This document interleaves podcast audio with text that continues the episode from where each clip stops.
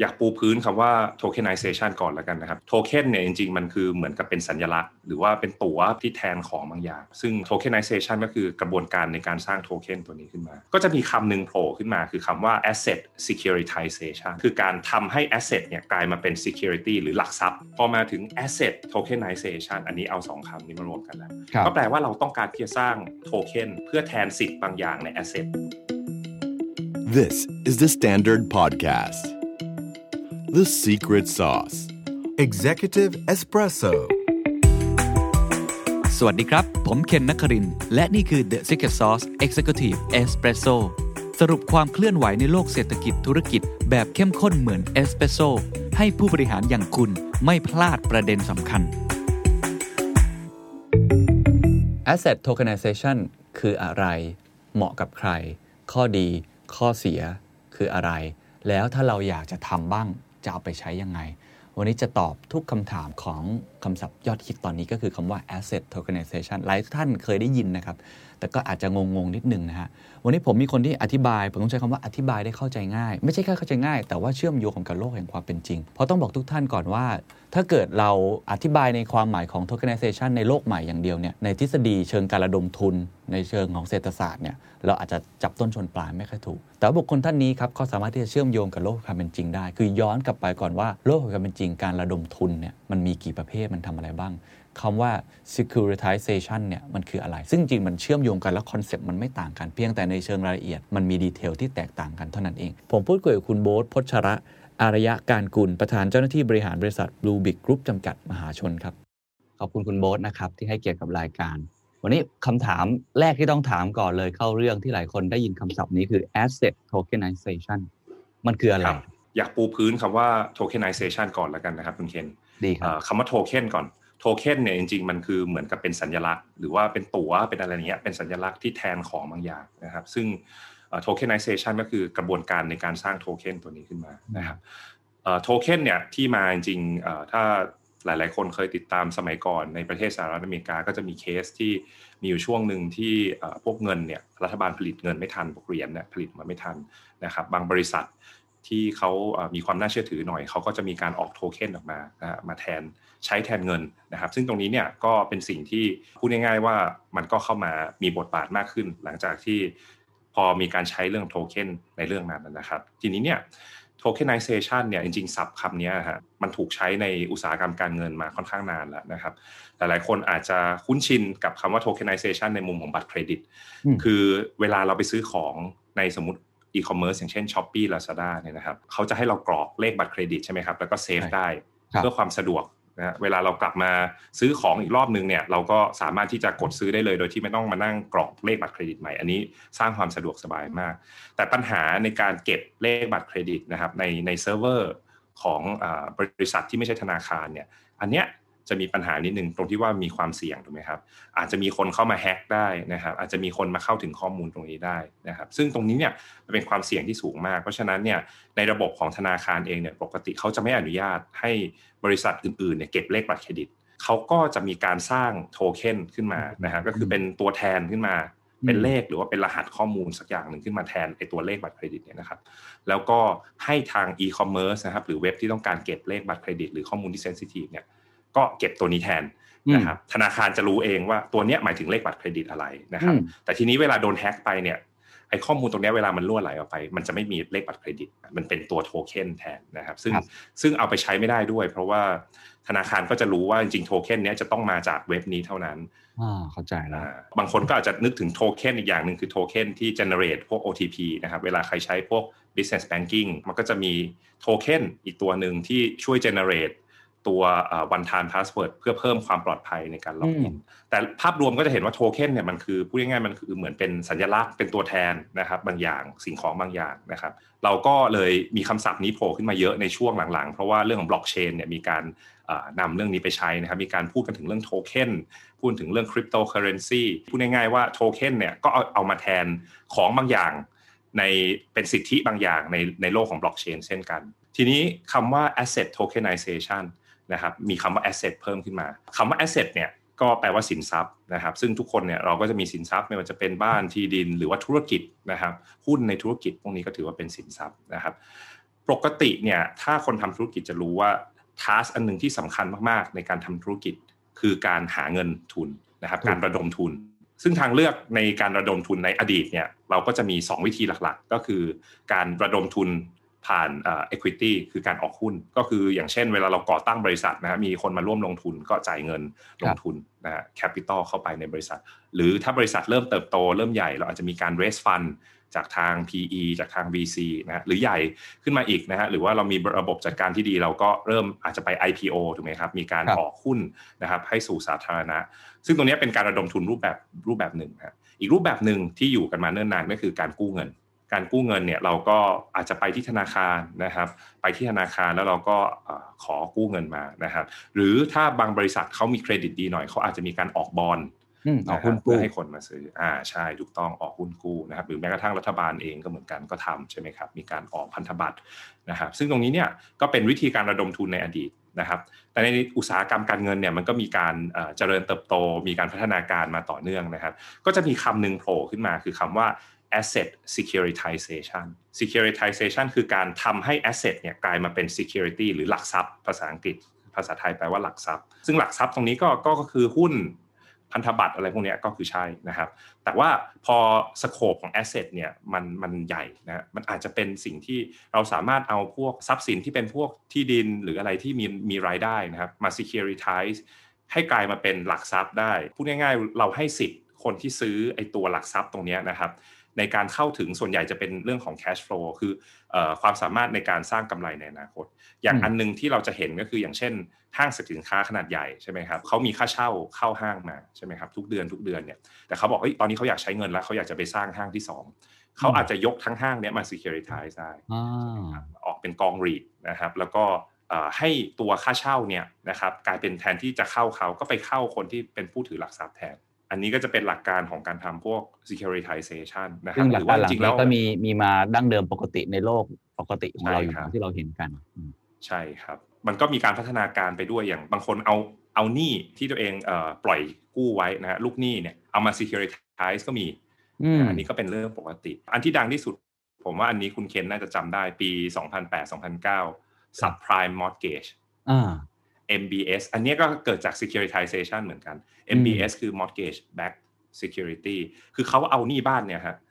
มาแพ็ครวมกันบ้านหลาย ๆ หลังเนี่ยมามัดรวมกันเพื่อกระจายความเสี่ยง แล้วก็ออกเป็น security ออกมานะธนาคารทำงั้นขึ้นมา เขาก็จะได้เงินก้อนใหม่เข้ามาไปปล่อยกู้คนถัดไปถูกไหมครับอืมอืมเพราะฉะนั้นเนี่ยสิ่งที่เขาทำเขาทำอย่างนี้ปุ๊บแต่ตอนนั้นปัญหาที่มันโด่งดังเพราะว่าจริงๆแล้วบ้านเหล่านั้นเนี่ยนะฮะราคาตอนที่เขาปล่อยกู้ออกไปเนี่ยคือราคามันสูงมาก แล้วพอมันอยู่ไปสักพักหนึ่งเนี่ยราคาบ้านตกใช่ไหมครับทำให้เจ้าของบ้านเนี่ยเขาไปรีไฟแนนซ์ไม่ได้ เพราะว่ามูลค่าของบ้านที่ค้ำประกันอยู่มันตก ก็เลยจะเกิดปัญหาขึ้นว่าเราไม่สามารถรีไฟแนนซ์ได้ไม่สามารถโรเวอร์พวกหนี้ต่างๆ ได้มันก็ล้มกันเป็นแถบๆตอนนั้นก็โด่งดังมาก อันเนี้ยเป็นเรื่อง securitization อันหนึ่งที่ที่หรือว่าโด่งดังในประเทศไทยที่มีช่วงหนึ่งก็ถือว่าดังมากคือเอา infrastructure นะฮะของประเทศไทยเนี่ยมาทำแล้วก็โอ้ขายดิบขายดีมากในช่วงนั้น ถูกต้องครับ ทีนี้เราก็ต้องกลับมาคำว่า tokenization อะเมื่อกี้เราพูดถึงพูดกันไล่ยาวมาก tokenization asset securitization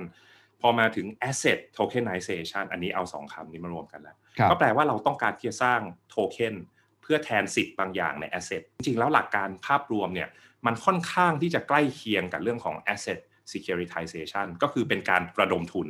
การที่เราอยากจะได้เงิน เราขายโทเค็นเนี่ยเราอยากได้เงินก้อนเข้ามา แต่เราแลกกับสิทธิ์บางอย่างในอนาคตนะครับบน asset ที่เราเอาไปค้ำประกัน ทั้งสองฝั่งได้อะไร คือคนที่เอา asset ไปค้ำไป securitize ไป tokenize เนี่ยก็ได้เงินก้อนกลับมา จะได้เอาเงินก้อนนี้ไปทำธุรกิจต่อไปลงทุนต่อหรือไปทำเรื่องอื่น ๆ ต่อส่วนคนที่เขามาลงทุนเขาก็ได้ผลตอบแทนกลับไปนะครับซึ่งผลตอบแทนนี้ก็จะผูกกับตัว asset ที่เอามาค้ำไว้อย่างเช่น ถ้า asset เป็นตึก เป็นออฟฟิศหรือว่าเป็นห้างสรรพสินค้าเขาก็อาจจะได้ cash flow ที่เกิดจากตัวตึกตรงนั้น อย่างเช่นค่าเช่าใช่ไหมฮะหรือว่าถ้ามีการขายขึ้นมานะครับบางอันก็ต้องดูเงื่อนไขว่าก็อาจจะครอบคลุมตรงนั้นด้วยว่าเอ่อกำไรจากการขายตรงนี้เข้ามาอยู่ในส่วน cash flow นี้หรือเปล่านะครับซึ่งจริงหลักการมันมันก็จะมีย่อยไปอีกว่า การเอา asset มาค้ำบางทีมันค้ำที่ตัว asset เองหรือค้ำที่สิทธิ์ของอืม cash flow นะฮะก็จะมีการแบ่งแยกตรงนี้อีกในเชิงในเชิงเทคนิคของด้านการเงิน แต่ว่าเอาเป็นว่าคร่าวๆเนี่ยคือเราแลกสิทธิ์บางอย่างนะของเรากับการที่ขอเงินมาก่อนเป็นการระดมทุน นักลงทุนก็ได้ผลตอบแทนไปนะครับครับแต่ตรงนี้เนี่ยจุดแตกต่างเมื่อกี้ผมบอกว่ามันคล้ายกับ asset securitization ถูกไหมครับแต่จุดที่แตกต่างเนี่ย มันอาจจะแตกต่างตรงที่ว่าพอเราพูดถึงเรื่อง asset tokenization เนี่ยเราจะไม่ได้วิ่งไปในกระบวนการแบบเดิมๆ ที่เป็น securitization โดยที่เราจ้าง investment banker เข้ามา แล้วก็มาเป็น issuer ออกมาเป็นหลักทรัพย์ แล้วขายอยู่ในตลาดหลักทรัพย์ ใช่ไหมครับอันนั้นกระบวนการเหล่านั้นเนี่ยก็จะเป็นกระบวนการที่ปกติแล้วใช้เงินใช้ต้นทุนแล้วก็เอ่อมีความยุ่งยากนะครับอืมทีนี้เนี่ยพอมันมีเรื่องของบล็อกเชนเข้ามาเนี่ยมันก็มีการตัดตัวกลางหลาย ๆ อย่างถูกไหมครับก็อย่างที่เราก็จะได้เห็นว่าปัจจุบันเนี้ยถ้าสมมติเราอยากจะซื้อขายโทเค็นอะไรบางอย่างที่อยู่บนบล็อกเชนเนี่ย เราสามารถที่จะซื้อขายกันได้ทุกวันนี้เราก็ยังทำผ่านผ่านตัวกลางอยู่นะก็คือมีพวกคริปโตเอ็กซ์ชแนนใช่ไหมครับที่เขามาเป็นตัวกลาง แต่ว่าโดยหลักการจริงเราสามารถโอนพวกเนี้ยไปหาเพื่อนเราได้นะครับอืมเอ่อบนระบบบล็อกเชนเนี่ยถ้าใครรู้ technical เอ่อ knowledge นิดนึงเนี่ยเราสามารถโอนไปได้ แล้วก็สามารถที่จะ proof ได้นะครับว่าเราได้โอนไปแล้วจริง ๆ ซึ่งระบบเก่าๆเนี่ยที่เป็นพวก security เนี่ยถ้านึกภาพถ้าเป็นระบบโบราณเลยก็คือเป็นกระดาษ เวลาเรามีความเป็นเจ้าของก็ต้องมีการ proof นะฮะว่าเอ้ย ลายเซ็นเหมือนไหมนะครับ มีตัวปั๊มมีอะไรทุกอย่างเนี่ยเวลาเราจะโอนทีนึงมันเลยยุ่งยากเขาเลยต้องมีตัวกลางคนหนึ่งขึ้นมา ซึ่งตัวกลางเนี่ยก็จะบอกแบบว่าสุดท้ายเนี่ยเฮ้ยเราโอนไปให้คนนี้แล้วนะไม่ได้อยู่ที่เราแล้วนะครับอืมถ้าถ้าเรามาต้องมานั่งเซ็นกระดาษทุกรอบมันมันคงไม่สนุกแน่ๆแต่ในบล็อกเชนอันนี้ง่ายกว่า เพราะว่ามันไม่ต้องมีตัวกลางฮะเราสามารถที่จะโอนไปหาใครก็ได้ อันนี้ก็เป็นจุดแรกที่เราก็จะเห็นได้ว่าเออเรื่องของบล็อกเชนเนี่ยมันมี potential บางอย่างนะครับในการลดต้นทุนในบางส่วนออกไป อันที่สองก็คือว่าจะเป็นเรื่องของหลักการที่เราเรียกว่า partial ownership ที่ที่ซอยได้ย่อยกว่านะครับจริงๆ การทำ security มันก็เป็น partial ownership อยู่แล้วก็คือเราซอยย่อยได้ในระดับหนึ่ง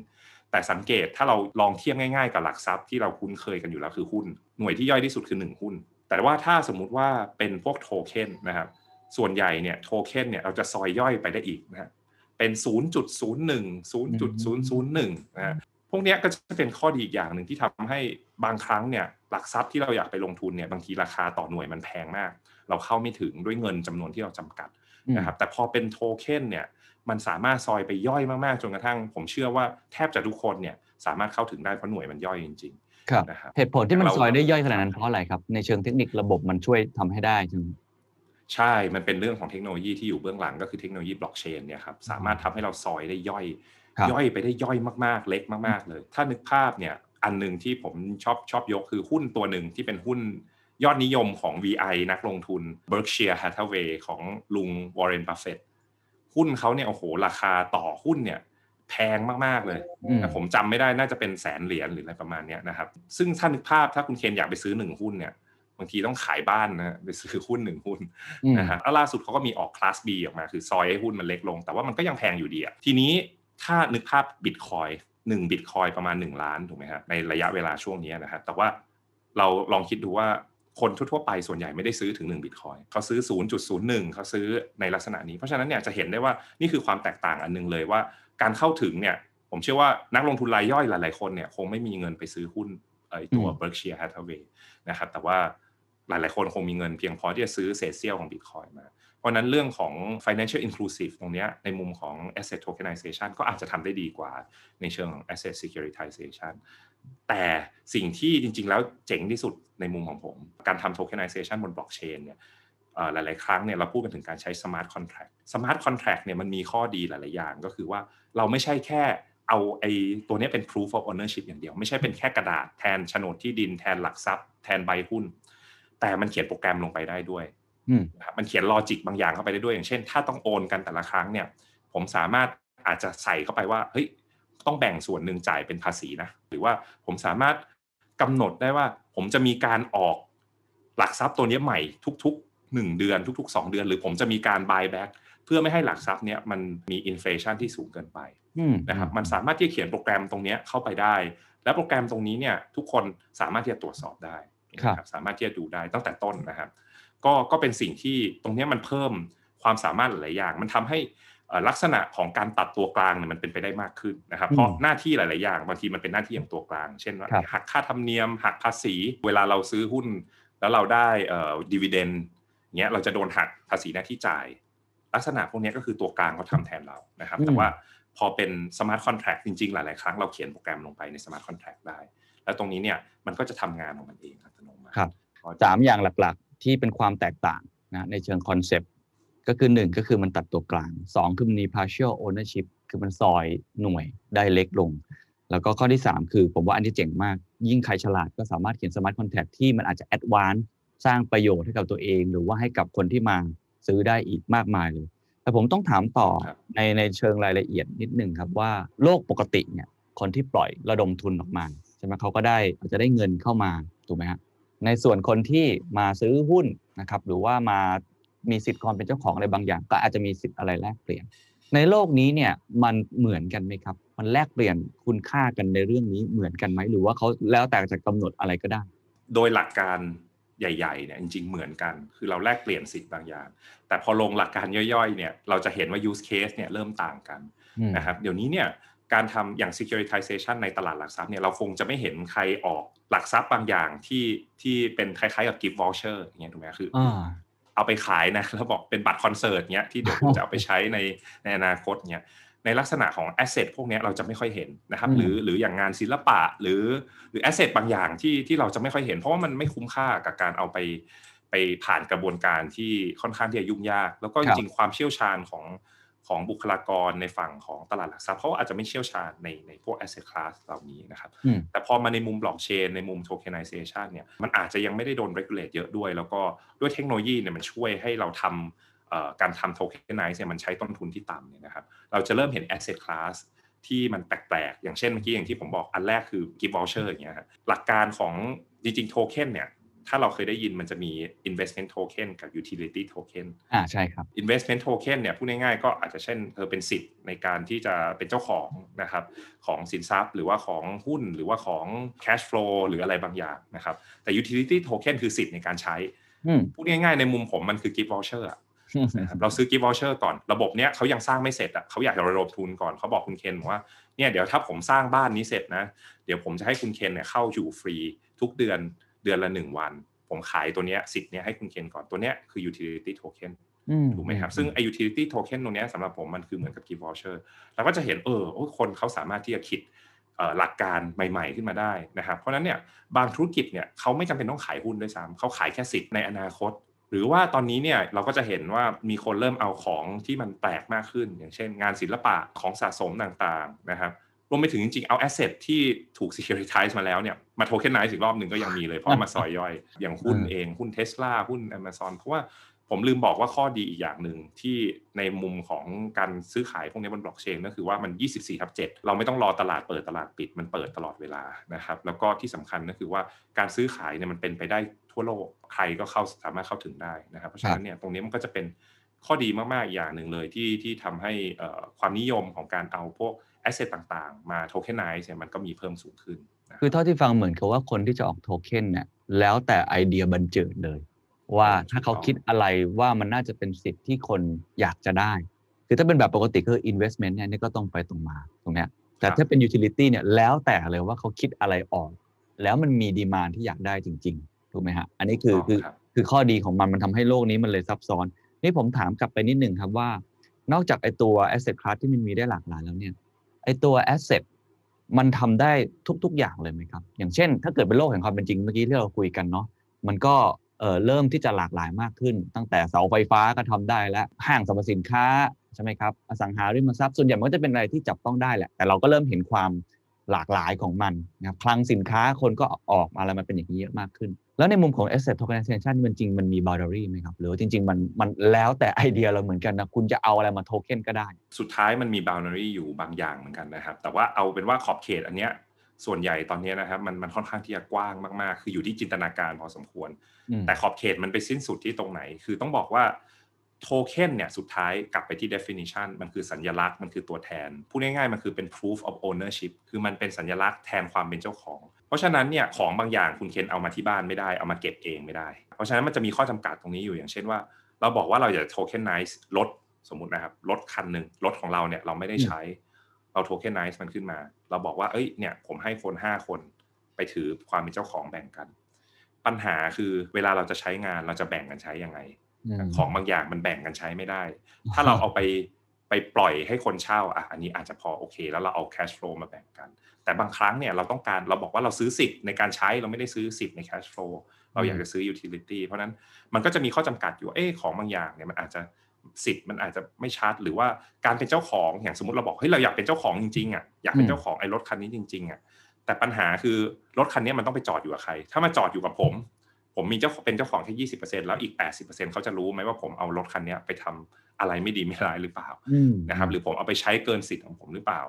นะครับซึ่งเรื่องแบบนี้มันก็อาจจะเกิดขึ้นได้มันก็เป็น boundary เป็นขอบเขตอยู่เหมือนกันว่า asset ที่เราเอามา tokenize เนี่ยหลาย ๆ ครั้งเนี่ยคนที่ซื้อตัวโทเค็นไปเนี่ยเขาก็ไม่ได้มี direct ownership จริง ๆ แหละเขาไม่ได้เป็นเจ้าของไม่ได้เก็บไม่ได้เห็นมันอยู่ต่อหน้า มันก็เลยเอ่อจะต้องมีตัวกลางอยู่ดีในลักษณะหนึ่งคือเราเรียกว่า custodian ใช่ไหมครับ อย่างเช่น สมมุติเราบอกว่าเรา asset คือเอาทองคำแท่งก้อนหนึ่งนะครับไปไป tokenize แล้วเราบอกแบ่งกันเพราะเราซื้อแท่งนี้ไม่ไหวเราอยากมีหลาย ๆ คนช่วยกันไอ้ทองคำแท่งเนี้ย ถ้าเราไปเก็บอยู่กับคนใดคนหนึ่งมันเสี่ยงมาก เราก็เลยบอกว่าอะงั้นเราตั้งคนคนหนึ่งขึ้นมา ที่เป็นตัวกลางที่เราเชื่อใจว่าเขาเนี่ยคงไม่โกงเราทุกคนนะครับเป็นคนที่น่าเชื่อถือช่วยเก็บอันนี้แทนเราหน่อยเป็นตู้เซฟอ่าตรงนี้ก็เป็น custodian ที่เกิดขึ้นในโลกในโลกพวกนี้นะครับ ก็เหมือนงานศิลปะคุณเคนอยากซื้องานศิลปะชิ้นหนึ่งแต่คุณเคนอยากหารกับเพื่อนอีกห้าคนจะไปแขวนบ้านใครถูกไหมครับก็เลยบอกว่าอะงั้นไปเก็บในตู้เซฟตรงกลางแล้วกัน แล้วเราเชื่อว่าคนที่เป็นเจ้าของตู้เซฟเนี่ย เขาคงไม่โกงเราเนี่ยมันก็จะมีข้อจำกัดในมุมนี้อยู่ว่าถ้าของบางอย่างเนี่ยนะครับ มันไม่สามารถที่จะหาวิธีที่จะตกลงกันได้ว่าเฮ้ย ownership หรือว่าไม่ไว้ใจกันนะครับว่าว่ามันจะไปเก็บที่ใครอะไรเงี้ยเพราะฉะนั้นเนี่ยมันก็อาจจะมีข้อจำกัดในมุมนี้ได้เหมือนกันว่ามันอาจจะ tokenize ไม่ได้คือ tokenize ไปแล้วมันไม่สร้างความไว้วางใจเพียงพอให้นักลงทุนเขามาซื้อครับ อย่าง asset tokenization ตอนนี้ที่ในเคสจริง มันมีอะไรบ้างส่วนใหญ่เขาใช้กับอะไรบ้างครับ แล้วก็มันมีอะไรที่แบบ อาจจะไปไกลที่สุด advance ที่สุดหรือแปลกที่สุดเท่าที่คุณโบ๊ทเคยเห็นมาตอนนี้ก็มีหมดนะฮะตั้งแต่แบบเอาสิ่งที่มันเป็น security อยู่แล้วมา tokenize อย่างเช่นหุ้นใช่ไหมครับ ตอนนี้เราเห็นได้ว่าเราเข้าไปซื้อหุ้นอเมริกาผ่านทางพวกคริปโตผ่านทางบล็อกเชนได้ใช่ไหมครับ พวกทองคำนะพวก asset class ตรงนี้หรือแม้กระทั่งเงินสกุลต่างๆ ใช่ไหมครับ ที่เราเรียกว่าเป็น stable coin คือเอาเอาเงินคริปโตมามามาชนกับเงิน fiat นะครับให้ให้เอาเอาตัวเงิน fiat มา back ตัวคริปโตตัวนี้ก็เป็น stable coin พวกนี้ก็คือการทำ tokenize เพื่อให้มาอยู่ในลักษณะของโทเค็นถูกไหมครับ อันนี้คือ asset class แรกที่เป็นพวก security อยู่แล้ว แล้วเราก็จะเริ่มเห็นตอนนี้มีคนเอาธุรกิจ ที่เป็นสิทธิ์ในธุรกิจของเขามา เราผมเห็นล่าสุดก็จะมีแบบพวกฟาร์มออร์แกนิกพืชผลออร์แกนิกเขาก็เอาสิทธิ์ใน cash flow ในกำไรของฟาร์ม ในช่วงนั้นออกมา tokenize เหมือนกันเอามาทำ ICO ออกมาเป็นเหรียญตัวหนึ่งเพื่อใช้สิทธิ์นะเป็นสิทธิ์ในการได้ cash flow ตรงนั้นมา เราเห็นเคสของแสนสิริที่เอาสิริแคมปัสนะครับมาระดมทุนถูกไหมครับซึ่งตรงนี้ก็ก็เป็นอีกอันหนึ่งที่เราเริ่มเห็นนะครับ ก็คือเอาพวกทรัพย์สิน นะครับที่เป็นพวก real estate นะครับมาทำ tokenization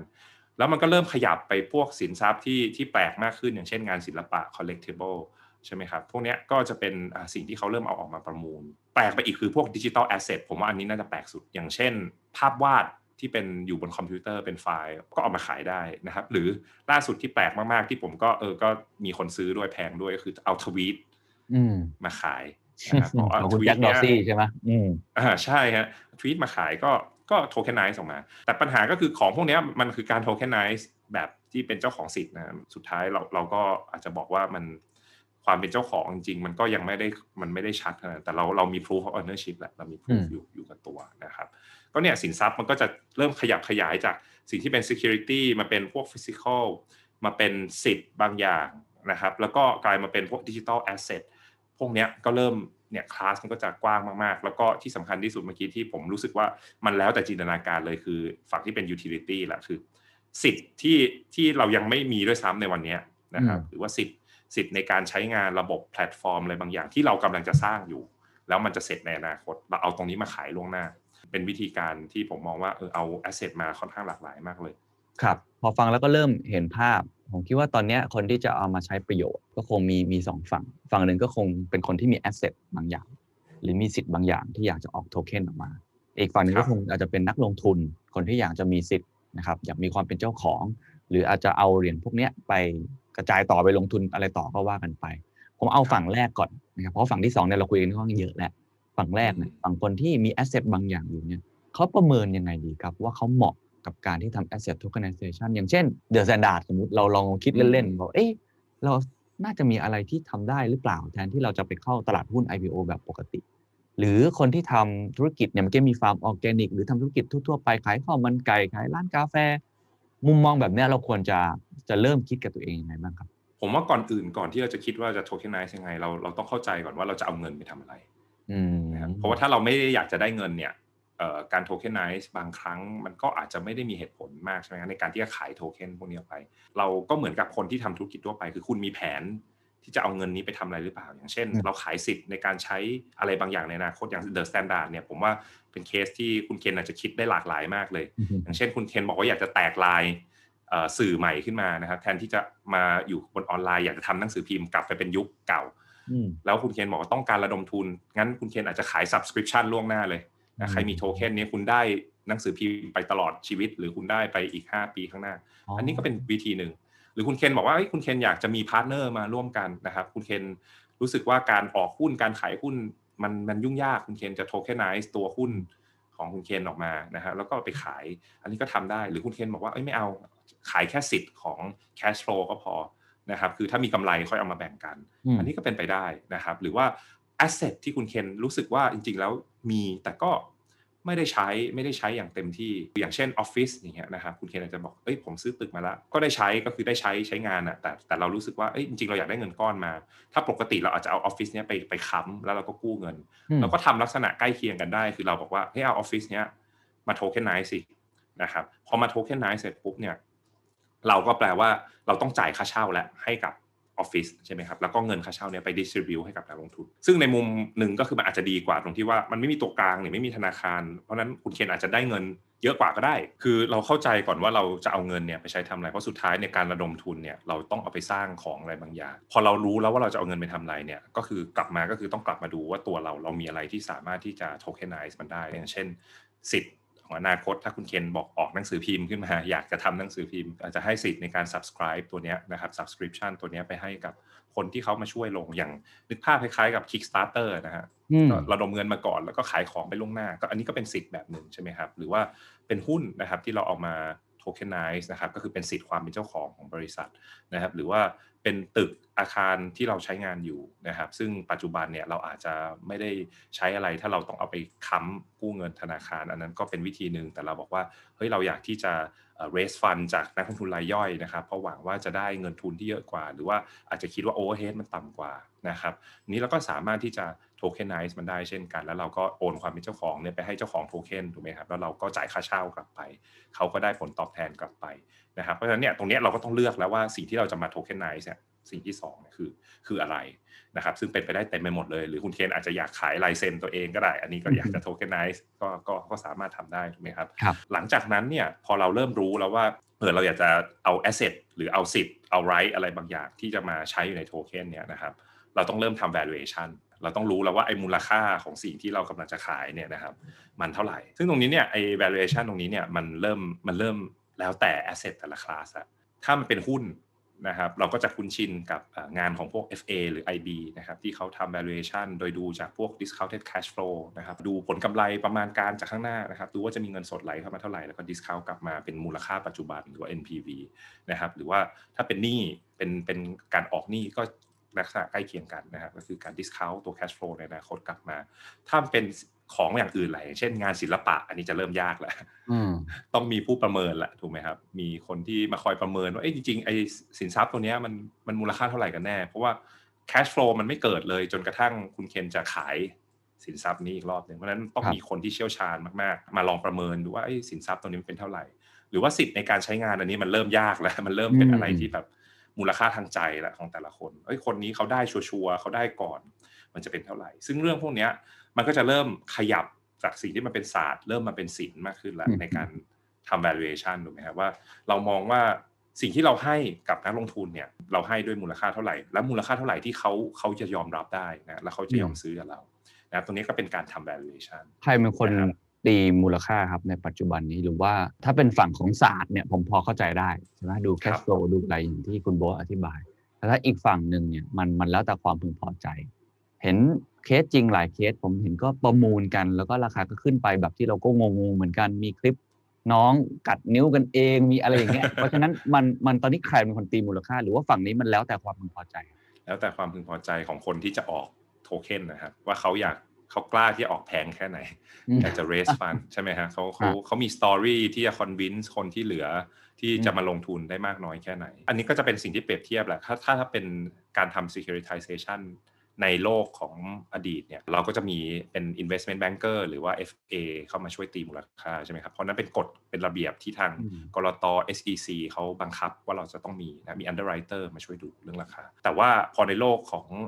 คริปโตเนี่ย อันไหนที่ยังไม่ regulate ก็คือก็แล้วแต่ความพึงพอใจ แต่ว่าอืมก็ต้องบอกว่าเดี๋ยวนี้กรตเองก็ลงมา regulate แล้วในในบางส่วนอย่างล่าสุดอย่างของแสนสิริที่ออกไป ผมก็เข้าใจว่าเขาก็ต้องมีการทำ valuation โดยโดย FA หรือว่าอืมโดยเอ่อคนที่เป็น financial advisor ใช่ไหมเข้ามาดูว่าสิ่งที่เขากำลังจะ tokenize เนี่ยมันมีมูลค่าจริง ๆ เท่าไหร่นะครับ แล้วก็อยู่ในระดับที่นักลงทุนรับได้ ก็ต้องบอกว่า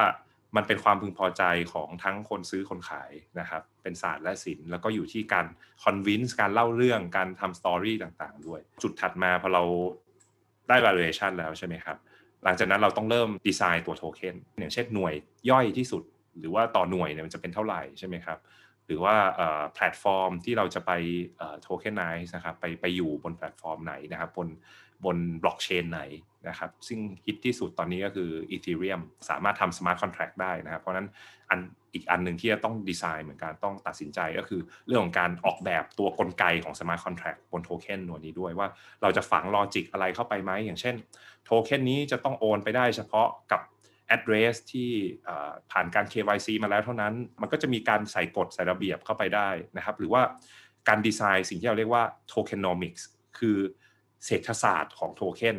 ว่าเราจะมีอืม supply ของโทเค็นเนี่ยจำนวนเท่าไหร่ supply เนี้ยมัน fix ไหมหรือว่ามันสามารถที่จะพิมพ์เพิ่มได้เหมือนเงินนะฮะพิมพ์เพิ่มได้ออกเพิ่มได้ แล้วถ้าออกเพิ่มแล้วเนี่ยมันสามารถที่จะลดกลับมาได้ไหมนะครับ ซึ่งในมุมของของเหรียญเนี่ยเขาก็จะใช้คำศัพท์ว่า mint and burn นะฮะคือออกมเหรียญใหม่กับ burn ทิ้ง พวกนี้มีผลต่อราคาหมดเป็นหลักการที่ที่เราสามารถที่จะใส่เข้าไปได้ โปรแกรมเข้าไปใน smart contract ได้ ก็อย่างเหมือน bitcoin ก็ ก็มีเหมือนกันก็คือมีการให้ reward คนที่มาช่วย process ข้อมูลใช่ไหมครับ ก็เป็นลักษณะของ tokenomics แบบหนึ่งใช่ไหมครับครับ หรือว่าการที่เขามีการออกเหรียญใหม่นะครับก็คือคนที่มาช่วยขุดเนี่ยก็จะได้เหรียญใหม่ไปเรื่อยๆ จนกระทั่งถึงจุดหนึ่งมันจะมี hard cap อยู่ที่ 21 ล้านอืมอันนี้ก็เป็นการดีไซน์ของเขาอี h เรียมเขาก็ดีไซน์ดีไซน์อีกแบบหนึ่งเพราะฉะนั้นเนี่ยในของเราเองเนี่ยที่ทำโทเค็น ขึ้นมา ซึ่งเราอาจจะไปสร้างอยู่บนอี h เรียมเนี่ยเราก็สร้างโทเค็นโนมิกของเราได้เหมือนกันว่า เราจะออกยังไงเราจะสร้างอินเซนティブยังไง ให้คนอยากที่จะถือถือโทเค็นของเรานานนานมากขึ้น คือถือนานๆ อาจจะได้ประโยชน์มากกว่าไหมหรืออะไรแบบนี้เป็นต้นนะครับ ซึ่งอันนี้ต้องมีผู้เชี่ยวชาญเนาะมาช่วยดีไซน์ตัวโทเค็นอันนี้ถูกไหมครับ ปกติมันเป็นใครหรือว่าในประเทศไทยเนี่ยเราว่าจ้างใครยังไงหรือจริงๆมันมีโปรแกรมสำเร็จรูปมีทูอะไรที่เราสามารถคลิกแล้วทำได้เลยหรือเปล่าฮะ คือแยกกันว่าถ้าเรื่อง tool เนี่ยมีอยู่แล้วในการออกโทเค็นอย่างถ้าถ้าคุณเห็นจำได้เมื่อสักเดือน 2 เดือนที่แล้วเรามีเหรียญลุงตู่เหรียญใช่ใช่เอ่อเหรียญตลกอะครับพวกเหรียญที่เป็นมีมคอยเนี่ยออกมา อันเนี้ยอืมก็คือจริงๆ แล้วมันมีเว็บมีทูที่เราไปจ่ายตังค์เขาเนี่ยเขาออกเหรียญให้เราได้เลยอ๋อแต่พวกเนี้ยมันเป็น basic คือมันเป็นอ่าเหรียญที่ไม่ได้มีไม่ได้มีอะไรมา back ไม่ได้มีอืม tokenomics ที่ดี แล้วก็อืมคือทำกันมาเล่นๆนะครับถ้าจะออกเหรียญเนี่ยใครๆก็ออกได้อืมแต่การออกเหรียญให้ดีการดีไซน์ให้ดีตรงเนี้ย ถ้าศึกษาเองจริง ๆ ข้อมูลทุกอย่าง ผมต้องบอกว่าในโลกบล็อกเชนเนี่ยข้อดีคือข้อมูลทุกอย่างอยู่บนอินเทอร์เน็ตหมดนะครับอืมคือถ้ามีเวลาไปศึกษาเองได้หมดเนี่ยก็เชื่อว่าทำได้หลาย ๆ คนที่เราเห็นว่าเป็นคนเก่ง ๆ ที่อยู่ในอุตสาหกรรมเนี้ยจริง ๆเขาก็ศึกษาเองนะครับแต่ว่าโอเค ถ้าใครไม่มีนะฮะอย่างเช่นเป็นบริษัทใหญ่แล้วเราต้องการ move เลย ก็เป็นเรื่องปกติที่อาจจะจ้างที่ปรึกษาก็ได้นะครับ ซึ่งก็มีหลายหลายรูปแบบหรือว่าเราไปใช้แพลตฟอร์มที่เป็นเอ่อ ตอนนี้อย่างธนาคารเองที่เป็นธนาคารขนาดใหญ่นะครับเขาตั้งบริษัทขึ้นมา อย่างเช่น ธนาคารกสิกรไทยก็จะมีบริษัทที่ชื่อ Kubix ใช่ไหมฮะธนาคารไทยพาณิชย์ก็มีบริษัทที่ชื่อ Token X อันเนี้ยเขาตั้งตัวเองขึ้นมาเป็นที่ ICO ปรึกษาแพลตฟอร์มอ๋อออ่าก็คือเป็นช่วยให้คำปรึกษาด้วยช่วยออก ตัวโทเค็นตัวนี้ให้ด้วยนะครับก็เป็นอีกจุดหนึ่งที่เราสามารถทำได้คือ ถ้าเราเป็นบริษัทเดินเข้าไปที่แพลตฟอร์มพวกนี้ก็ได้เขาอาจจะช่วย แต่ว่าถ้าอยากที่จะได้คำแนะนำอื่นๆในเรื่องของ business model ในเรื่องของอะไรก็ก็ปรึกษาบริษัท consulting firm ที่ปรึกษาต่างๆ ได้นะครับที่เขามีความเชี่ยวชาญในเรื่องของการทำเรื่องของ tokenization blockchain ตรงนี้ครับก็ก็จะได้ที่ปรึกษามาช่วยคิดนะครับแต่ก็แล้วแต่เลยเรื่องพวกนี้ก็คือถ้าเราศึกษาเองได้จริง ๆ ทั้งหมดนะครับก็ก็สามารถทำเองได้ไม่ได้มีใครห้ามอะไรนะครับ มีข้ออื่นอีกไหมครับ พอออกมาแล้วมันต้องประเมินอะไรต่อ มันต้องดูรายละเอียดยังไงเพิ่มเติม เพราะสมมุติว่าถ้าเป็นหุ้นอย่างเงี้ยออกมาแล้วเราก็ต้องติดตาม ต้องมีการคุยกับนักลงทุนมีแผนกนักลงทุนสัมพันธ์จะต้องดูราคาอะไรต่างๆ ก็จะมีรายละเอียดที่เราต้องเมนเทนมันต่อ อันนี้มันมีเหมือนกันไหมมีมีครับใกล้ใกล้เคียงกันคือ สมมุติว่าเวลาเราจะออกขายเนี่ยการ tokenize เนี่ยถ้าปัจจุบันเนี่ย tokenize ให้แบบถูกกฎหมาย ก็ต้อง filing ถูกไหมเหมือนคล้ายๆออกหุ้น ก็ต้องไปแจ้งกลตหรืออะไรแต่ว่า แต่ต้องบอกว่าจริงๆ asset หลายๆอันก็ไม่ได้ไปแจ้งหรอกครับ ปัจจุบันนี้ที่ที่ออกออกกันอย่างพวกงานศิลปะหรืออะไรเขาก็คือให้ custodian คนหนึ่งเนี่ยถือ asset นั้นเพราะนั้นเขาไว้ใจ custodian คนนั้นแทนนะครับ แต่ว่าถ้าสมมติเป็นพวกหุ้นเป็นพวกอะไรแบบเนี้ยซึ่งในเชิงของกฎหมายเนี่ยมันต้องมันต้องมารองรับนะครับ มันก็เลยต้องมีหน่วยงานกำกับดูแล เพราะว่าสุดท้ายเราได้โทเค็นมันคือโค้ดอะฮะคือโค้ดโค้ดหนึ่งมันไม่ได้หมายความว่าไอ้โค้ดเนี้ยเราจะเอาไปเป็นใช้สิทธิ์ต่างๆ ที่เขาว่าไว้ได้มันก็ต้องมี คนที่มารับรองถูกไหมครับว่ามันเป็นอย่างนั้นจริง มันเป็นสิทธิ์แทนหุ้นจริงเพราะอย่างหุ้นเนี้ยปกติ เรามีสัดส่วนหุ้นเท่าไหร่เราต้องไปจดทะเบียนที่กรมธุรกิจการค้า DBD หน่วยงานกำกับดูแลเขาก็ต้องเข้าใจด้วยว่าเฮ้ยโทเค็นเนี้ยมันมีค่าเท่ากับ fraction หนึ่งของหุ้นนะแล้วเวลาเรามีปัญหาอะไรขึ้นมาเราอยากจะเคลมสิทธิ์เราจะได้วิ่งไปหาหน่วยงานกำกับดูแลแบบนี้ได้ก็ในทางคล้ายๆกันก็คือถ้าเป็น asset อื่นๆ ต้องมี custodian เราก็มีปัญหาขึ้นมาเราอยากจะได้สิทธิ์นี้เราก็ต้องวิ่งไปหา custodian ถูกไหมครับที่เก็บแล้วอย่างอย่างกลตในบ้านเราตอนนี้มันรองรับไปถึงไหนอะไรยังไงบ้างตอนนี้บ้านเราก็ต้องบอกว่ามีมี regulation ออกมาแล้วนะครับ อย่างที่เรื่องของถ้าเป็น security token เป็นพวก investment token พวกเนี้ยนะครับ จะถือว่าอยู่ในขอบข่ายของกรตอย่างยกตัวอย่างของแสนสิริเนี่ยนะครับเพราะว่าออกมาเขาก็ต้องไป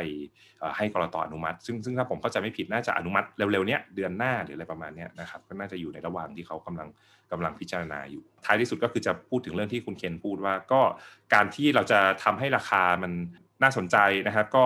จริงๆ แล้วมันก็เหมือนกับการทำเรื่องของ investment relationship คือคนที่เขาทำธุรกิจออกโทเค็นเขาก็ต้องมีการอัปเดตว่ามันมี progress มันมีอะไรเกิดขึ้น มีการเอาเงินนั้นไปใช้ไปใช้ทำสิ่งที่เขาวางแผนไว้จริงๆนะฮะไม่ไม่ไม่งั้นเนี่ยโทเค็นนี้มันก็ไม่มีมูลค่ามันก็เป็นศูนย์ อันนี้ก็จะเป็นเรื่องที่คล้ายๆ กับเรื่องของการทำ investment relationship investor relationship ปกติ ผมอาจจะถามเพิ่มเติม2คำถามครับที่เป็นเคสที่ผมเคยเห็นจริง แล้วก็อาจจะขออนุญาตลองให้ช่วย clarify อย่างเช่นตัวบิตคัพเนี่ยฮะที่ออกคัพออกมาเป็น governance ใช่ไหมโทเค็นนั้นเนี่ยอันนี้มันคือเข้าขายที่เราคุยกันอยู่ถูกไหมฮะแล้วมันมีความแตกต่างอะไรไหมของบิตคัพนี่จะเข้าใจยากขึ้นมาอีกนิดนึงตรงที่ว่าสิ่งที่บิตคัพ ตั้งขึ้นมาก็คือตั้งบล็อกเชนวงหนึ่งขึ้นมาเพื่อ host ตัว smart contract เหมือน Ethereum เหมือน Binance Smart Chain นะครับก็คือเราสามารถที่จะไปไปออกโทเค็นบนนั้นได้อีกทีหนึ่งเข้าใจคือเขาสร้างเป็นบล็อกเชนของเขาเองอีกไหมอันหนึ่งใช่ใช่ถูกต้องครับ ซึ่งซึ่งตรงนี้เนี่ยสิทธิ์ที่เราจะได้จากการซื้อไอ้ KUB ตัวนี้ก็คือเป็นสิทธิ์ในการเวลาเราไปใช้พวก smart contract ไปใช้แพลตฟอร์ม ที่เราเรียกว่า D app Decentralized app บน KUB Chain เนี่ยนะครับ Bitkub Chain เนี่ยมันต้องใช้ KUB ในการจ่ายค่าธรรมเนียม เพราะฉะนั้นเนี่ยเราซื้อซื้อสิทธิ์ตรงนั้นคือเราซื้อในราคาวันนี้ต่อไปราคา KUB อาจจะวิ่งขึ้นไปแพงก็ได้ เพราะนั้นอันนี้ก็ถ้าเราซื้อก็คือแปลว่าเราเราก็คิดว่าเราจะเอามาใช้จ่ายเป็นค่าธรรมเนียมบนบน D app ที่จะมาเกิดขึ้นบน Bitkub Chain แล้วอย่างไอ้คำว่า governance นี่มันมันความหมายของมันคืออะไรครับ governance token เนี่ยนะครับจริงๆแล้วเนี่ยมันคือคล้ายๆนะหน้าที่มันคล้ายๆกับหุ้น ในโลกของบล็อกเชนเนี่ยเราเราจะพูดถึงเรื่องของการทำ decentralize ใช่ไหมครับ ก็คือการกระจายอำนาจออกไปนะครับ ก็เหมือนกับการมีหุ้นเนี่ยแหละมีหุ้นปุ๊บเราก็โหวตใช่ไหมครับ เราอยากจะเปลี่ยนของบางอย่างในระบบ อย่างเช่น เราอยากจะเปลี่ยนค่าธรรมเนียมในระบบทุกวันนี้เราจะเก็บ 0.5% 1%นะครับของพวก transaction ที่เกิดขึ้นบนบล็อกเชน พูดง่ายๆว่าเราก็อยากจะต้องมีการโหวตถูกไหมครับถ้าเป็นบริษัทอยากจะเปลี่ยนประธานบริษัท อยากจะเปลี่ยนซีอีโอก็ผู้ถือหุ้นก็โหวตได้นะครับ อันนี้ก็คล้ายๆกันคือตัวพวกบล็อกเชนพวกนี้เขาออก governance token ออกมาเนี่ยเพื่อให้ความเป็นเจ้าของเนี่ยมันกลับไปสู่คนที่ถือโทเค็นนะครับใครถือเยอะก็อาจจะมีสิทธิ์โหวตเยอะนะครับเวลาเขาจะเปลี่ยนค่าธรรมเนียมเขาจะเปลี่ยนกลไกบางอย่าง ก็เกิดขึ้นจากการโหวตตรงนี้นะครับมันก็เหมือนหุ้นเลย เพราะฉะนั้นเขาจะมีสิทธิ์ในการเข้าไปนั่งอยู่ในที่ประชุม แล้วก็โหวตอะไรบางอย่างที่อาจจะเป็นประโยชน์กับตัวเขาอะไรแบบนี้เป็นต้น ผมไม่แน่ใจว่าเคสแบบนี้มันเป็นปกติหรือยังไงยังในของครับเนี่ยผมเห็นตอนปกติที่เราจะออกเหรียญก็จะมีคนที่จะเข้าไปลงทุนอะไรแบบนี้ใช่ไหมอันนั้นมันเหมือนก็ออกให้มันเป็นสำหรับคนที่เล่นบิตครับอยู่แล้ว แล้วก็ออกเหรียญให้ไปเลยเป็นสิทธิ์ ได้ไปเลย ทุกคนจะได้กี่เดียวอะไรก็ว่ากันไป ปกติเขาทากันวิธีกันแบบนี้ก็มีถูกไหมครับก็เป็นส่วนหนึ่งของโทเค็นโนมิกส์เป็นเป็นเทคนิคของคนที่อยากให้เกิด adoption ของเหรียญส่วนใหญ่เขาจะมีการทำสิ่งที่เราเรียกว่า airdrop ก็คือแจกเหรียญให้กับคนที่มีบางอย่างอยู่แล้ว อย่างเช่น เป็นสมาชิกอะไรบางอย่างอยู่แล้ว หรือมีเหรียญอีกตัวหนึ่งอยู่นะครับแล้วก็เหมือนกับเสกเหรียญขึ้นมาหล่นมาจากฟ้าให้คนกลุ่มนี้ถือก่อนนะครับ โดยความคาดหวังว่าคนกลุ่มนี้เขาอาจจะเป็นอินฟลูเอนเซอร์เป็นคน early adopter ในการมาใช้งาน อันนี้ก็เป็นเป็นสิ่งหนึ่งที่ในโลกบล็อกเชนเราจะเห็นว่าเขาทำกัน ก็ไม่ได้เป็นเรื่องแปลกก็เห็นคนทำกันเยอะนะครับ การ AirDrop ตรงนี้มาหรือว่าไม่แน่บางครั้งเราอาจจะเปิด ICO ก่อนให้ทุกๆ คนเนี่ยถือเสร็จปุ๊บเราบอกว่าผ่านไปอีกสักปีหนึ่งเราจะ airdrop เพิ่มสำหรับคนที่ยังยอมถืออยู่เป็น incentive ให้คนเนี่ยถือต่อไปอันนี้ก็ทำได้เหมือนกัน อย่างความหมายเมื่อกี้ที่คุณโบ๊ทพูดคำว่า ICO กับ Asset Tokenization จริง ๆ มันมันคล้ายกันถูกไหม ICO คือ initial coin offering ครับ ก็คือการออกเหรียญการออกโทเค็นตัว asset tokenization เรียกว่าเป็นเป็น subset ละกันว่าเราออกโทเค็นนั้นไปเพื่ออะไรก็คือเพื่อที่จะมา tokenize ตัว asset คือเพื่อที่จะเอา asset เนี่ยไป back ตัวเหรียญเหล่านั้นนะครับเพราะมันมันก็ go hand in hand กัน ก็คือ process ในการทำเนี่ยมันก็จะมีส่วนที่เราเอา asset เข้ามา back แล้วก็การออกเหรียญออกไป ICO นี่คือการออกเหรียญครั้งแรกใช่ไหมครับอืมเหมือน IPO ออกหุ้นอืม สู่สาธารณะครั้งแรกนะครับอืมอันนี้ก็เป็นการออกเหรียญสู่สาธารณะครั้งแรกอืมก็เป็นกระบวนการหนึ่งนะครับ ก็มันก็คือเกี่ยวเกี่ยวโยงกัน ก็คือเวลาเราเราทำตัว asset tokenization ใช่ไหมครับ เราก็อยากจะ ICO เพื่อ offer ให้คนอื่นมาซื้อตัวคอยนะครับ แต่ว่าเราจะได้ยินคำอื่นด้วยอย่างเช่น STO security token offering ก็คือก็คือเรื่องเรื่องเดียวกันนะครับอ่าเข้าใจแล้วมันก็เพราะฉะนั้น ICO เป็นหนึ่งใน subset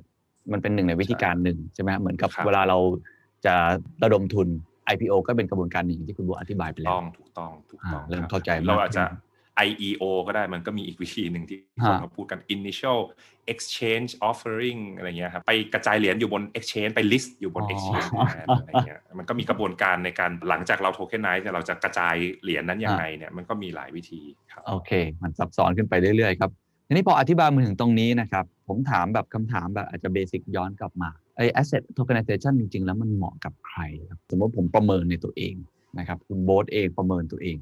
หรือเราจริง ๆ เราบอกว่าเอ้ยเรา IPO ปกติดีกว่า เราทำวิธีการอื่นดีกว่า เราเข้ากองหลีดปกติดีกว่า หรือจริง ๆ แล้วเราเหมาะกับ ไอ้ตัว asset tokenization มากกว่า เราประเมินยังไงว่าเราเหมาะกับอันนี้หรือเหมาะกับนั้นหรือทำพร้อมกันก็ได้หรือยังไงเมื่อกี้เราพูดถึงข้อดีของ tokenization ไปเยอะแล้ว จริงๆ เราต้องพูดถึงข้อเสียด้วย แล้วเราก็จะรู้เองว่าเราจะไปทางไหนถูกไหมครับ อันแรกก็คือว่าเรื่องของตัว technical เนี่ยคือหลายๆอย่าง smart contract พวกเนี้ยมันคือการคือการเขียนโปรแกรมครับพอมันเป็นการเขียนโปรแกรมเนี่ยมันหมายความว่าไอ้โปรแกรมนี้มันอาจจะมีช่องโหว่ได้ถูกไหมครับแปลว่าอะไรแปลว่าจริงๆแล้วเนี่ยเราอาจจะโดน hack ก็ได้แล้ว ก็มีข่าวนี้อยู่เยอะมากเลยว่าเฮ้ยแพลตฟอร์มที่เราไปเป็นเจ้าของเนี่ยสุดท้ายเอ้ยโดน hack อย่างงู้นอย่างนี้นะครับบน smart contract โดน hackเพราะนั้นเนี่ยอันนี้ก็เป็นช่องโหว่ที่ถูกพูดง่ายๆว่า smart contract เนี่ยดีไซน์มาอาจจะอาจจะไม่ได้ครบถ้วนป้องกันได้ไม่ดีมากนะก็ทำให้อาจจะมีความเสี่ยงต่อการโดน hack แล้วก็การโดน scam ซึ่งถ้าเป็นระบบที่ decentralized มากๆเนี่ยเราโดน scam เนี่ยเราโดน หลอกให้โอนเหรียญไปหรืออะไรเงี้ยเราเอากลับมาไม่ได้เพราะมัน decentralized หมดมันไม่มีใครคนใดคนหนึ่งที่ควบคุม flow ของของตัวโทเค็นพวกนี้ได้ถูกไหมครับ ไม่เหมือนกับหุ้นหรือว่า security ที่เรายังมีตัวกลางมี regulator อย่างเช่น ตลาดหลักทรัพย์ หรือว่า SEC เอ่อ ก.ล.ต.ที่คอยกำกับดูแล เพราะฉะนั้นถ้าสมมติมันมีความผิดพลาด หรือว่ามันมีอะไรบางอย่างที่ผิดปกติ เขาอาจจะ reverse transaction อะไรในลักษณะนั้นได้นะครับ แต่ว่าพอมันอยู่บนบล็อกเชนเนี่ย หลาย ๆ ครั้งเนี่ยนะฮะมันก็มี mechanic เข้ามาช่วยแก้ปัญหานี้แหละ แต่ว่าโดยทั่ว ๆ ไปแล้วกันผมพูดถึงเคสทั่วๆไปเนี่ยส่วนใหญ่ครับคือมันเกิดขึ้นไปแล้วเนี่ยมันมันแก้ไขย้อนกลับไม่ได้อย่างอย่างบิตบิตคอยน์อย่างเงี้ยนะฮะเวลาเราโดนหลอกให้โอนไปหาเพื่อนเราสักคนหนึ่งแล้วเนี่ยมันเอากลับมาไม่ได้แล้วไปแจ้งตำรวจก็ก็ไม่ได้อะอืมมันก็ไม่มีใครไปทำอะไรได้ เพราะมันบันทึกไปแล้วมันแก้ไขครับไม่ได้ เพราะฉะนั้นอันนี้คือข้อเสียอันหนึ่งอันที่สองผมมองว่าเรื่องของการทำ tokenization ปัจจุบันนะครับ กฎหมายที่มารองรับเนี่ยยังไม่ร้อยเปอร์เซ็นต์เรายังต้องไปพึ่งพิงความเชื่อใจกับตัวกลางบางอย่าง เช่น สมมติผมบอกว่าเรา tokenize เมื่อกี้ตัวงานศิลปะตัวหนึ่งพูดง่ายๆว่าเรา tokenize ตัวนี้เราก็ต้องเชื่อใจคนที่เก็บงานศิลปะให้กับเราแล้วเราอาจจะเชื่อใจแหละเพราะเขาเป็นคนที่ไว้ใจได้นะครับ แต่ว่าในอีกมุมหนึ่งก็คือเราก็ไม่รู้อยู่ดีว่าเขาว่าเขาเอาของเราไปทำอะไรยังไงบ้างนะครับ เอาไปแอบใช้หรือเปล่า เอาไปทำอะไรหรือเปล่านะครับ ซึ่งตรงนี้ก็ก็จะเป็นเรื่องที่ ในมุมของ tokenization เองก็อาจจะยังไม่ได้ตอบโจทย์ได้ร้อยเปอร์เซ็นต์แต่ในมุม securitization ไอไอของแบบนั้นเนี่ยมัน securitize ไม่ค่อยได้อยู่แล้ว ก็มองได้ 2 มุมนะครับ แล้วก็ไอมุมหนึ่งก็คือก็อย่างที่บอกว่าเรื่องกฎหมายเนี่ยมันต้องออกแบบให้ protect นักลงทุนนะครับตรงนี้ด้วยใช่ไหมครับ ซึ่งก็มันก็เป็นความยุ่งยากพอสมควร เพราะมันกลายเป็นว่ามันการที่มีกฎหมายเข้ามานะครับ ก็แปลว่าถ้ากฎหมายนี้จะ enforce ได้เนี่ยจริงๆ มันต้องเปิดรูมให้ regulator เขาทำอะไรบางอย่างกับ ตัวบล็อกเชนได้ ซึ่งก็แปลว่าเรื่องของการเป็น decentralization เนี่ยมันก็อาจจะลดน้อยลง มันอาจจะไม่ได้ศักดิ์สิทธิ์เท่าเดิม อันสุดท้ายผมก็มองว่าเรื่อง tokenization เนี่ยยังเป็นเรื่องที่ค่อนข้างใหม่ ยังไม่ค่อยมี standard ต่างคนต่างออก อย่างเมื่อกี้พอคุณเคนถามเรื่อง tokenomics เนี่ยผมผมเห็นว่ามันมีไม่รู้กี่แบบนะครับ แล้วแต่คนที่คิดค้นขึ้นมา มันมีทฤษฎีมันไม่มีเศรษฐศาสตร์ของมันเยอะมาก ใช่ถูกต้องอืมต่างคนต่างทำมี standard ไหมไม่ค่อยมีนะครับ ก็คือทำกัน เต็มไปหมดเลยการ manage ตรงนี้ก็ค่อนข้างที่จะมีความหลากหลาย นักลงทุนเองก็อาจจะงงได้นะครับและอาจจะไม่เข้าใจรวมๆแล้วเนี่ยมันแปลว่าข้อดีข้อเสียเนี่ยมันก็มันก็มีทั้งสองฝั่งฝั่งที่เป็น asset securitization มันอยู่มานาน regulator เขารู้ดีว่าต้องทำอะไรยังไง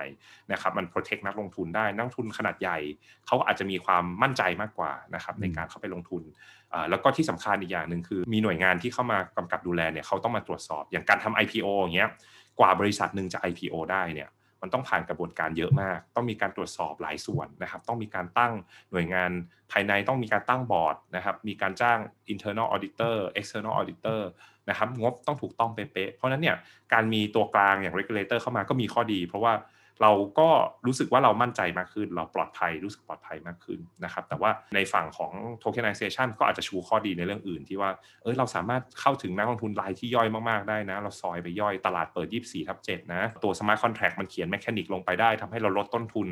การมีตัวกลางนะครับ มี smart contract มันจัดการให้เอง อะไรแบบนี้เป็นต้น เพราะนั้นมันก็จะมีคอส มีเบนฟิตที่ต่างกันใน 2 รูปแบบคำถามที่เมื่อกี้คุณเคนถามว่าอะแล้วใครเหมาะกับอะไร สำหรับในมุมมองของผม ถ้าเราต้องการไปลงทุน สมมุติว่าในมุมของบริษัทนะครับหรือว่าอะไรที่ที่มันมีความซับซ้อนและเราเองเนี่ยไม่ได้มีความเชี่ยวชาญ และมันมีเรื่องของตัว information asymmetry คือเราไม่มีทางรู้ว่าอีกฝั่งหนึ่งเขาเขาจะเป็นยังไงนะครับเรื่องพวกนี้ผมยังมองว่าการที่มี regulator นะครับในฝั่งในเรื่องของ securitization พวกนี้ regulation แข็งแรงกว่ากฎหมายออกแบบมาอยู่มานานแล้ว นะครับ protect นักลงทุนได้เต็มที่ ต้องมีการ report ข้อมูลเยอะมาก เพราะนั้นเนี่ยนักลงทุนเนี่ยโอกาสที่จะโดนโกงก็จะน้อยลง เพราะว่าเขาจะเห็นข้อมูลมี transparency ข้อมูลของ insider กับ outsider ก็จะมีความใกล้เคียงกันมากขึ้นนะครับเราก็อาจจะโดนหลอกได้ยากขึ้น ก็อันนี้เป็นเรื่องของ regulation ที่เข้ามาช่วย เพราะนั้นแต่ถ้ามันเป็นสินทรัพย์ที่เรารู้สึกว่าจริง ๆ แล้วมันนักลงทุนทั่ว ๆ ไปอะเขาไม่สนใจหรอกนะฮะอย่างเมื่อกี้อย่างที่ผมพูดเรื่องของ digital asset บางอย่างเนี้ยทวีตเนี้ย เรานึกภาพคือไปไปขายนักลงทุนที่เขาซื้อหุ้นนะเขาคงไม่ซื้อนะครับเราอยากที่จะขายคนทั่วไป อาจจะแบบเป็นคนรุ่นใหม่เลย เป็นคนที่มีความสนใจด้านนี้โดยตรงเนี่ยเออนี้การ tokenize จะเป็น option ที่ดีกว่า เพราะว่าอย่างที่บอกเข้าถึงโอ้ลากย่าได้ด้วยซ้ำเพราะว่าเราซอยเป็นหน่วยย่อยได้ แล้วก็มันเป็นอะไรที่เราไม่ต้องไปผ่านกระบวนการที่มันยุ่งยากนะครับแอสเซทที่มันเล็กมากๆอะไรเงี้ยการไป securitize มันไม่คุ้มอยู่แล้วอันนี้ก็จะเป็นกรอบคร่าวๆ ที่ผมมองว่าถ้าในปัจจุบันนี้มันเป็นอย่างนี้ แต่ถ้าในอนาคต ตรงฝั่งนี้ regulation พัฒนาได้ดีขึ้นเทคโนโลยีดีขึ้นก็ไม่แน่นะครับ อาจจะอาจจะเริ่มเห็น shift ของพวก traditional security ต่างๆเนี่ยย้ายมาเป็นโทเค็นมากขึ้นก็ได้นะครับโอ้ครับ ขอบคุณมากชัดเจนมากนะครับว่าถ้ามองตัว asset นะฮะถ้าเป็น asset ที่มันมี regulation มาอยู่ยาวนานแล้วมันมั่นคงนะครับเชื่อถือได้ อันเนี้ยเราอาจจะมองตรงนี้เป็นเป็น priority ก่อนก็ได้ แต่ถ้าเกิดว่า asset ใหม่ ๆ อยากลองสิทธิแบบแปลกๆหรือว่าบางอย่างที่ อันเดิมเนี่ยมันเข้าไม่ถึงไม่มีการตีมูลค่า หรือบริษัทของเราอาจจะไปไม่ถึงจุดนั้น อันนี้อาจจะลองพิจารณาตรงนี้ได้ แต่ที่ผมจำได้แน่ ๆ เลยก็คือว่ามันทั้งใหม่ มันทั้งโดนแฮ็กได้กฎหมายยังไม่รองรับทุกอย่างแสดงว่าคุณต้องทำความเข้าใจกับมันมากๆถูกไหมฮะไม่ใช่เข้ามาโดยที่คุณไม่เข้าใจอะไรเลย แล้วคุณอาจจะต้องมีผู้เชี่ยวชาญที่ประกบคุณอยู่ เพราะว่าไม่งั้นเนี่ยสิ่งที่คุณทำออกไปมันอาจจะเกิดผลเสียได้ ทีนี้ผมถามต่อครับ เพราะว่าสิ่งที่เราพูดกันมาทั้งหมดเนี่ยเราพูดกันบน concept บนหลักการ ผมอยากรู้ว่าตอนนี้พัฒนาการของมันนะโลกแห่งความเป็นจริง พัฒนาการของมันตอนนี้เท่าที่คุณโบ๊ทมอง stage มันอยู่ตรงไหน แล้วมันยังไปถึงตรงไหนได้อีก เราอยู่ในช่วงบันไดขั้นไหนเนี่ยสมมุติเรามองโลกโลกของบิตคอยอย่างเงี้ยบางคนบอกว่าตอนนี้มันใช่ละมันเป็น store value แล้ว มันแค่ราคาอาจจะพันพวนบ้าง แต่มองยาวๆเนี่ยยังไงมันคือ virtual goal แล้วใช่ไหมบริษัทใหญ่ ๆ ก็เริ่มเข้ามา ลงทุนมากขึ้น ถ้าเป็นตัววิธีการทำ asset tokenization ตอนนี้มันอยู่สเตจไหน แล้วก็อนาคตมันมันจะเป็นยังไง มันอาจจะมีการ turning back ย้อนกลับ แล้วก็ล่มสลายไปหรือเปล่าฮะหรือคุณเบิร์ตมองว่าจริง ๆ มันมันมาทางนี้เวนี้แน่นอนอยู่ที่เวลา อันนี้อาจจะช่วยลองประเมินนิดนึง คือในมุมมองของผมเนี่ยผมมองว่าวันนี้เนี่ยนะครับมันเป็นยุคแรก ๆ เริ่มต้นมากๆเลยนะฮะเป็นเป็นยุคทารกเลยดีกว่านะฮะสิ่งที่เรากำลังทำกันอยู่เนี่ยเพราะว่าในเรื่องของ adoption นะครับก็ยังไม่ได้เยอะ แล้วก็ในเรื่องของเทคโนโลยีเองก็ยังมีการพัฒนาอย่างต่อเนื่องถูกไหมครับอย่างเรื่องโทเคนโนมิกส์เนี่ยก็เพิ่งมีการพูดถึงกันมาเนี่ยในช่วงไม่กี่ปีที่ผ่านมานี้เองนะครับในการคิดกลไกใหม่ๆนะครับหรือว่าในมุมของเทคโนโลยีเมื่อกี้อย่างที่ผมบอกคือส่วนหนึ่งต้องบอกว่า การเอาเงินมาใช้เอา digital currency อย่างบิตคอยน์อย่างเงี้ยมาใช้เนี่ยนะครับในโลกปัจจุบันเนี่ยมันไม่ได้ทำได้แบบตรงๆ มันยังต้องใช้ work around อยู่ เพราะว่าอะไร เพราะว่าสมมุติผมอยากจะโอนบิตคอยน์ตัวนี้ไปให้คุณเคนเนี่ยมันไม่ได้โอนแล้วมันทันทีเหมือนกับ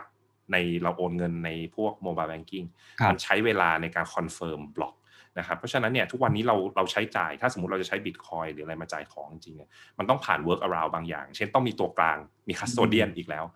มาเป็น wallet นะฮะแล้วก็ wallet เนี้ยทั้งสองฝั่งใช้ wallet เดียวกันเนี่ยก็มันเงินนี้มันอยู่ใน wallet อยู่แล้วเขาก็เขาก็เป็นลักษณะของเขาเราเรียกว่า IOU คือ IOU ติดหนี้กันไปเรื่อยๆก็ settle กันวันหนึ่งที่เราอยากจะเอาเงินออกมาเราค่อยโอนกลับเข้ามาในกระเป๋าเรานะครับเพราะนั้นเนี่ยมันก็เป็น work around ที่ที่เอามาใช้แปลว่าทุกวันนี้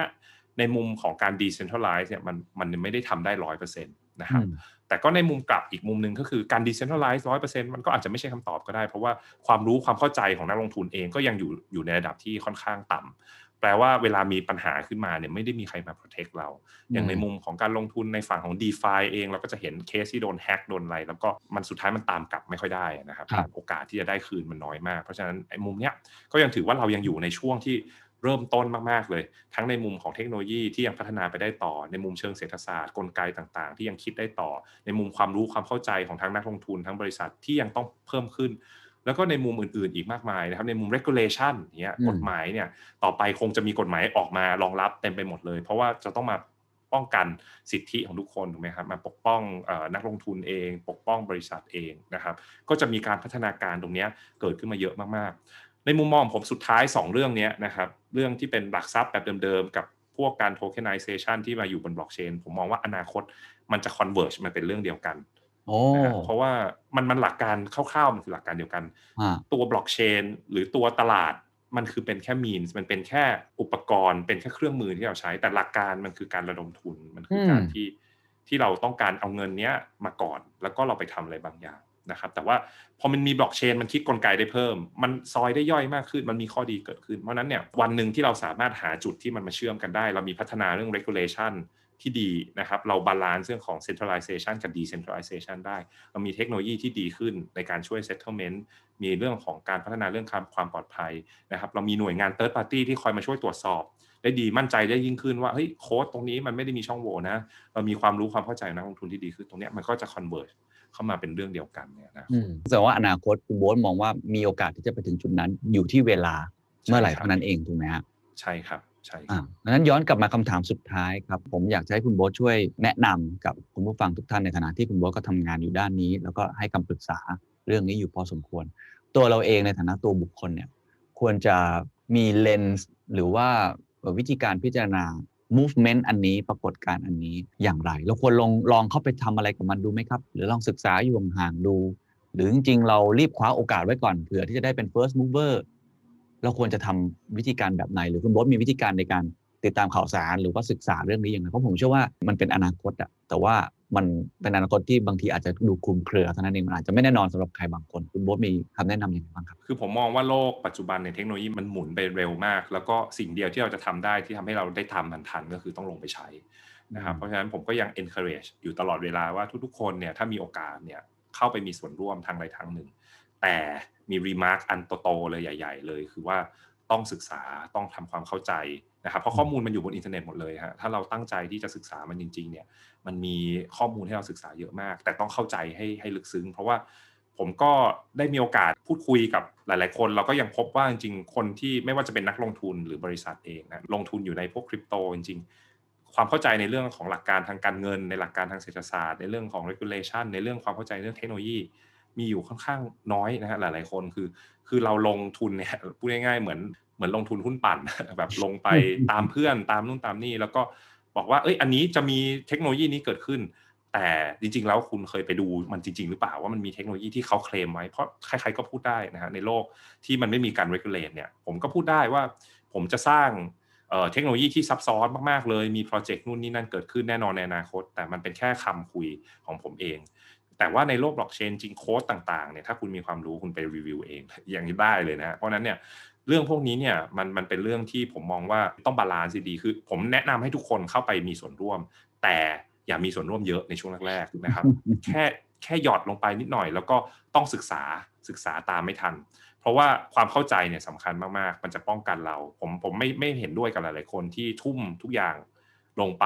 ในช่วงเวลานี้ โดยที่ไม่มีความเข้าใจที่แท้จริงนะครับว่า มันจะมีการเเกิดขึ้นอะไรในอนาคตบ้าง เรื่องสิ่งที่เราลงทุนไปเราจะได้อะไรกลับคืนมา หรือแม้กระทั่งโปรเจกต์หรือว่า asset ที่เราไปลงทุนเนี่ย underlying asset เนี่ย characteristic เขาเป็นยังไง เรามีสิทธิ์มีอะไร เวลาเราไปซื้อ ICO หรือไปไปซื้อเหรียญบางอย่าง เราเคยไปอ่านหนังสือชี้ชวนเขาไหม เราเคยไปอ่านไวท์เพเปอร์เขาไหมนะฮะว่าข้างในเนี่ยเรามีสิทธิ์อะไรบ้าง ช่วงแรกๆเนี่ยถ้าย้อนกลับไปปี 2017 เนี่ยจริงๆ ไม่ใช่ช่วงแรกหรอกอันนั้นก็มาหลายปีแล้ว แต่ว่า ก็เป็นช่วงที่ยังผมคิดว่าถ้าเทียบกับปีนี้ 2021 เนี่ยนักลงทุนจำนวนก็ต่างกันเยอะนะ ช่วงนั้นเนี่ยเราก็เกิดเหตุการณ์นี้มารอบหนึ่งแล้วกับการ ICO เหรียญออกมาเต็มไปหมดเลย แล้วก็ปรากฏว่าสิ่งที่เขาพูดไม่จริงสักเรื่อง ใช่ใช่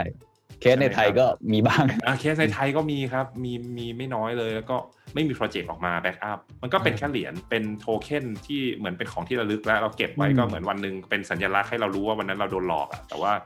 ไม่มีใครไปช่วยเราได้แล้วนะครับเพราะนั้นเนี่ยเรื่องนี้ผมก็คิดว่าความรู้ความเข้าใจเนี่ย เป็นเรื่องที่สำคัญที่สุด แล้วก็ต้องศึกษา แล้วก็ความเสี่ยงมันสูงมาก เพราะเราไม่มี regulation มาช่วยตรงนี้ แล้วก็แล้วตัวเราเองเนี่ยเทคโนโลยีมันซับซ้อนเนี่ยเราเองก็ยังอาจจะไม่ได้เข้าใจมันร้อยเปอร์เซ็นต์ก็ต้องเพิ่มความรู้ความเข้าใจเป็นเกราะป้องกันตรงนี้ให้กับทุกคนนะครับ